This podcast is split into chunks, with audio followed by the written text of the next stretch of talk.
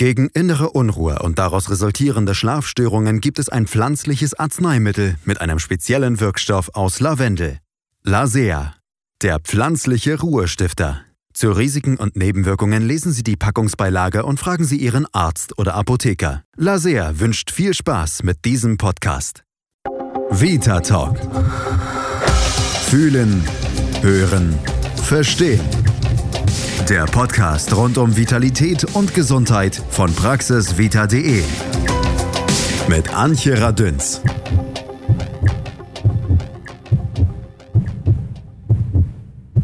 Lalelu, nur der Mann im Mond schaut zu. Ein Schaf, zwei Schafe, drei Schafe. Eins, zwei, müde. Vier, fünf, müde. Sieben, acht, müde. Ungefähr jeder dritte von uns ist übermüdet oder dauerhaft müde. Eine davon ist auch Konditorin Nicole Krüger. Ich gehe abends sozusagen um 19 Uhr ins Bett, stehe dann um 23.30 Uhr wieder auf und äh, lege mich dann um 11 Uhr wieder zum Mittagsschlaf hin. Jeweils halt eben so vier, fünf Stunden maximal. Wie fühlen Sie sich dann morgens? Ich merke, dass äh, Konzentration ist manchmal fast nicht da. Also auch beim Autofahren merkt man es dann schon. Und wann ist mal Erholung angesagt? Manchmal klappt es dann, dass man doch, äh, wenn man frei hat, doch den Schlaf nachholen kann. Aber das ist sehr selten. Und damit ist sie nicht allein. Studien der Deutschen Gesellschaft für Schlafforschung und Schlafmedizin zufolge leiden fast fünf Millionen Menschen an chronischen Schlafstörungen.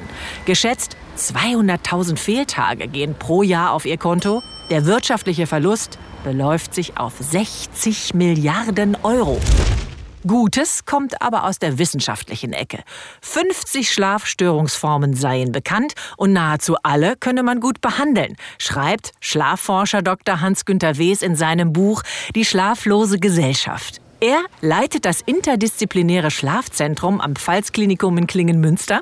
Patienten, die unter Schlafstörungen leiden, sieht man dort mit kleinen Elektroden im Gesicht an die dünne Kabel angeschlossen werden, um als erstes die Augenbewegungen und dann die Muskelanspannungen aufzuzeichnen. Mit diesen drei Biosignalen sind Fachärzte dann in der Lage, den Schlaf in seiner Qualität zu beschreiben. Per Daumenprobe hieße das Daumen hoch, yeah! Daumen in die Mitte yeah! oder Daumen runter. Schlafmedizinisch korrekt wäre oberflächlicher oder tiefer Schlaf. Mit Wachphasen und ohne und das alles bis auf die Sekunde genau. Tagsüber müde, nachts können wir nicht mehr schlafen. Ein- und Durchschlafstörungen nennen das die Schlafforscher. Einer davon ist auch der Schlafmediziner Ingo Vize. Er hat unter anderem ein Buch über die übermüdete Gesellschaft geschrieben. Das habe ich unter den vielen anderen Werken, wie zum Beispiel Dr. Fells große Schlafschule oder das Schlafgutbuch von Dr. Ulrich Strunz, mal genauer durchgeblättert. Ah, das Buch enthält nicht nur Fakten, was wir unserem Körper mit Schlafmangel antun, nein, der Schlaf wird auch grundlegend erklärt.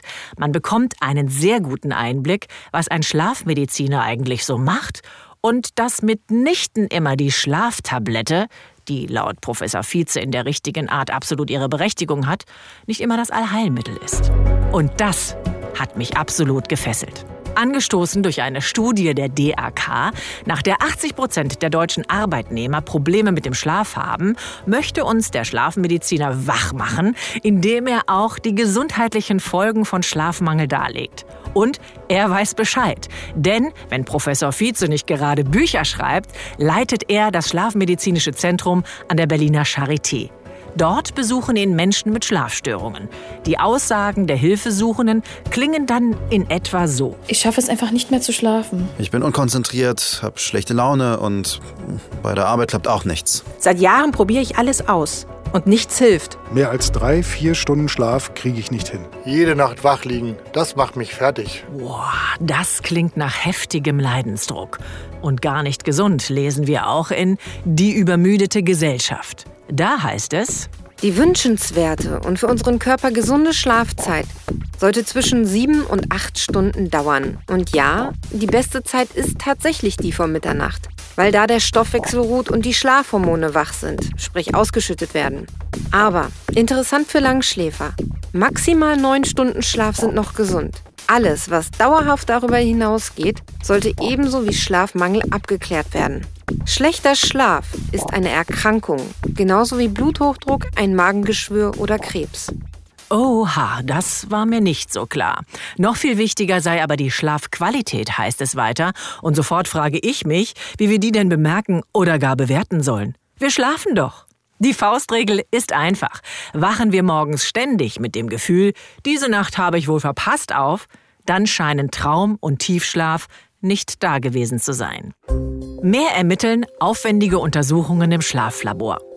Wir schlafen schlecht und zu wenig, bringt es der Autor auf den Punkt und erklärt es gut. Vor 100 Jahren hat man das elektrische Licht erfunden.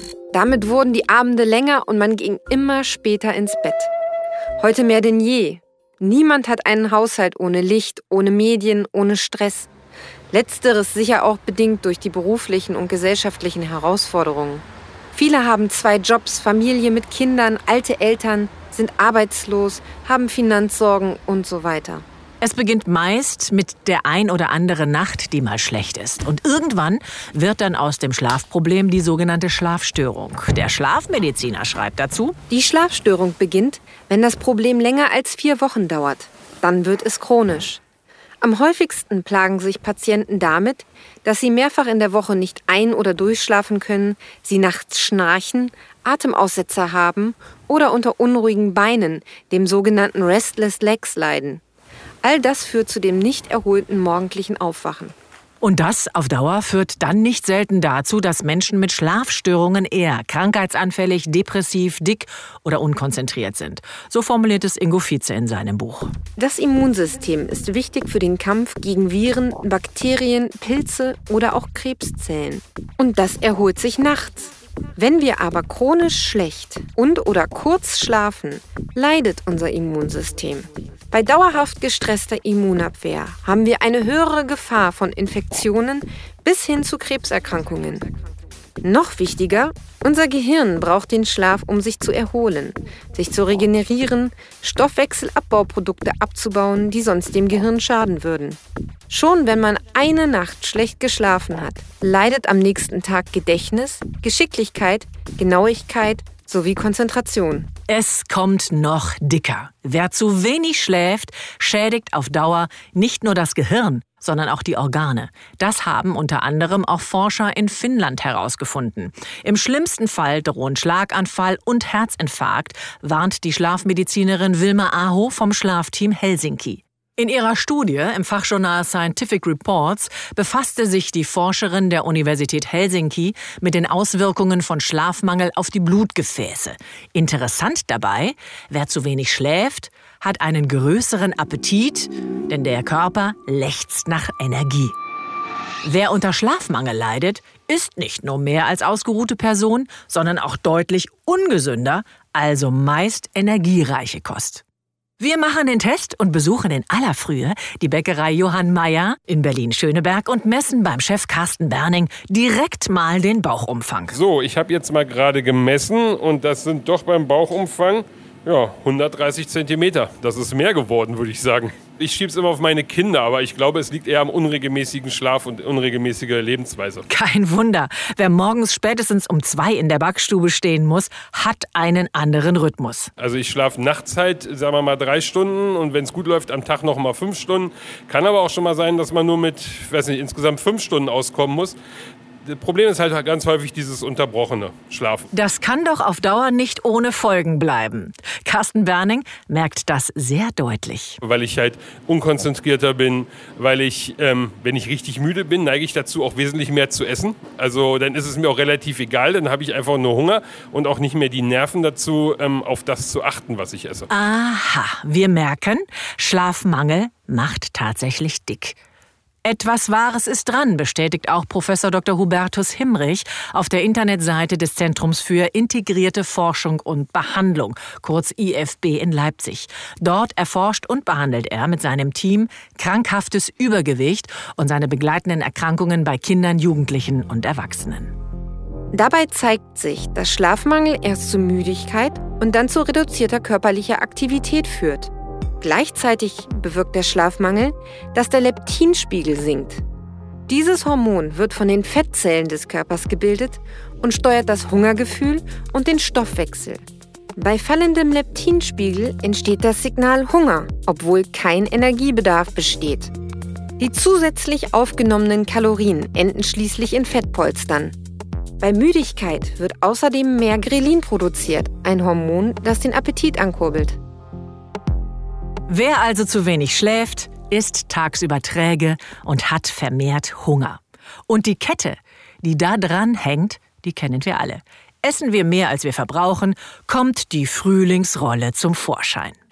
Und mit der dann auch die krankmachenden Folgen. Das erklärt sich nun auch aus den Studienergebnissen der Schlafforscherin Wilma Aho aus Helsinki. Die Menge an sogenannten guten HDL-Cholesterin-Transportproteinen waren bei den Teilnehmern mit Schlafmangel deutlich reduziert im Vergleich zu den ausgeschlafenen Probanden. Und zu wenig Schlaf macht auch die Gene schlapp, die für die Regulierung des Cholesterintransports zuständig sind. Folglich wird das sogenannte schlechte Cholesterin LDL in den Arterien nicht mehr vollständig abtransportiert. Daher kann es bei einem chronischen Schlafdefizit zu einer Arterienverstopfung kommen, im schlimmsten Fall zu einem Schlaganfall oder Herzinfarkt. Puh, da will man sich doch sofort ausruhen und ein Nickerchen machen. Aber da schreibt Professor Dr. Ingo Vize in die übermüdete Gesellschaft, dass Schlafen bei uns in Deutschland so verpönt sei. In Asien zum Beispiel verhält sich der ganze U-Bahn-Wagen leise, wenn nur einer darin ein Schläfchen macht. Hier bei uns sei man ja schon eine Lachnummer, wenn man einen Mittagsschlaf halte.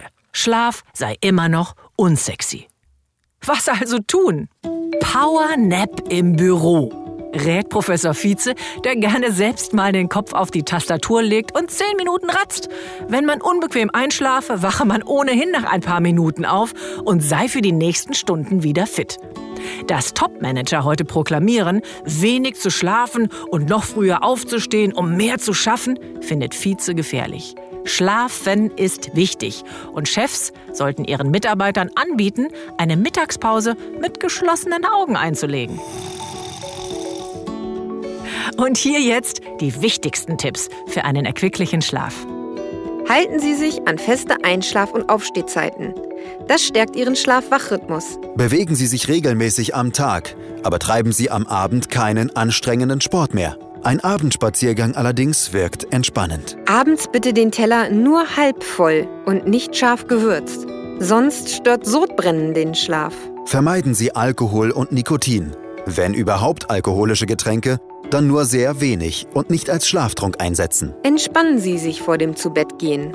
Streitgespräche stören die Nachtruhe genauso wie langes Fernsehen oder die Aktenordner auf dem Nachttisch. Machen Sie es wie Oma. Kräutertee oder das berühmte Glas warme Milch helfen. Im Schlafzimmer sollte es ausreichend dunkel, ruhig und gut belüftet sein. Maximal 18 Grad. Mehr nicht. 4-7-8er-Regel. Viermal durch die Nase einatmen, 7 Sekunden halten, 8 Sekunden ausatmen. 60 Sekunden und dann sollten Sie schon schlummern. Und wer es lieber doch mit Hilfe via Schlaf-App versuchen möchte, der wird tatsächlich fündig. Von kostenfrei bis 52,99 Euro kann man sich da der Schlaf-Apps bedienen. Die teuerste bietet Geräusche, Knistern und Tierlaute zum Einschlafen. Die mittleren zeichnen Schlafphasen auf und dann gibt es welche, die sind kostenfrei und die machen nichts anderes, als uns daran zu erinnern, wann wir und dass wir pünktlich ins Bett gehen sollen. Aber Achtung, die Wissenschaft sagt ganz klar, dass man damit keine ernsthaften Schlafprobleme löst. Und Computerprofis warnen vor Datenmissbrauch und Herkunft der Apps. Andere Länder, andere Datenschutzregeln. Ach so, wussten Sie eigentlich schon, dass Dornröschen mit 100 Jahren bisher am längsten schlief? Dass Elefanten nur zwei bis vier Stunden, Fledermäuse aber 20 Stunden schlafen?